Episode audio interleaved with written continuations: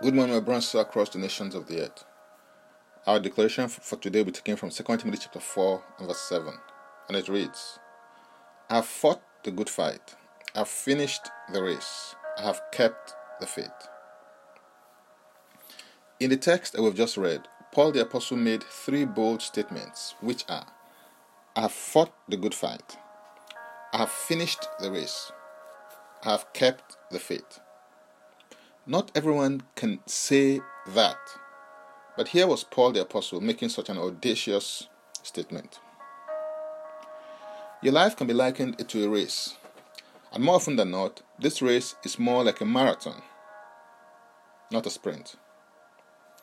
Generally speaking, I believe that there are four ways that people can finish. It may be a poor start and a poor finish. Whenever this happens, that person's life is a tragedy. It can also be a poor start and a good finish.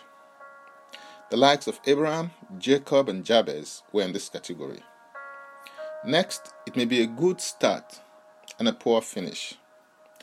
The examples that we have in this class are Judas Iscariot and Samson. Finally, there's a good start and a good finish. Some examples that come to mind in this category are Mephibosheth and Jesus Christ. There's an anointing to finish, and it is my prayer that the grace of God will come upon you to cause you to finish well from this day forward, regardless of your experience so far. The grace of God is sufficient for you in this season, and it is time for you to walk in the finisher's anointing.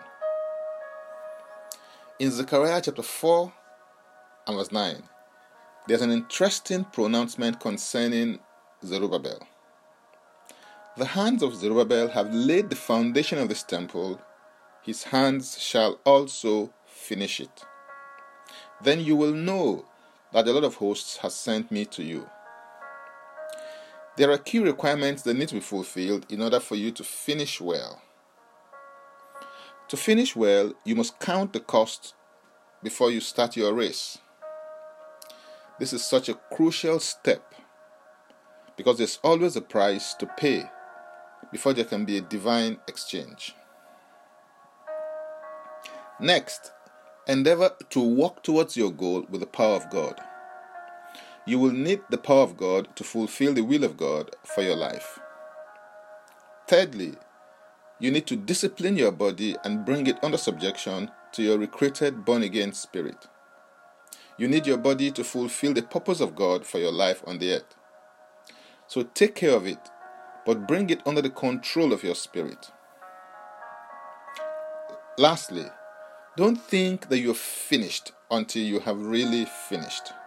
So keep pressing on. Keep focusing on the goal and the reward. The grace of God is sufficient, and because God has brought you this far, He is able to perfect His will in your life if you continue to yield to Him. Hallelujah. For more, go to my Linktree account, Francis Ubeku, and Francis Ubeku is a single word. Now let's take the declaration together, and I stand in agreement with you as we do that. Father, I thank you for the anointing to finish. I receive grace from you to finish well. I receive the anointing to finish my face and my race in the relay of destiny. I put my body under subjection and I'm empowered to build, establish, nurture, and consolidate. Things come alive in my hands and under my care. Things flourish under my care. I thrive, prosper, and flourish in all that I do. I will fulfill my purpose. I will finish well. I will finish strong. In Jesus' name, Amen. If you would like to receive Jesus Christ as your Lord and personal Savior, please make this confession and declaration with me. Say, Father, I repent of my sins and I come to you today. I believe in my heart that Jesus died for my sins according to the Scriptures. He was raised from the dead for my justification. I receive Jesus Christ into my life right now. Be my Savior and my Lord. I believe and confess Jesus Christ, my Lord and personal Savior. According to your word, I'm now a child of God. Thank you, Father. In Jesus' name, Amen. please contact us for next steps and spiritual support. For tips on leadership, wisdom, and inspiration, connect with me on Facebook, Twitter, and Instagram.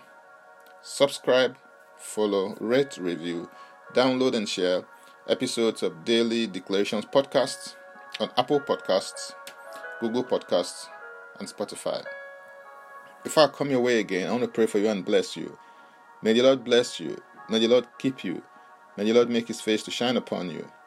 May he lift up his countenance upon you and may he give you peace. In Jesus' name, Amen. I am Francis Ubeku. Bye for now, and God bless.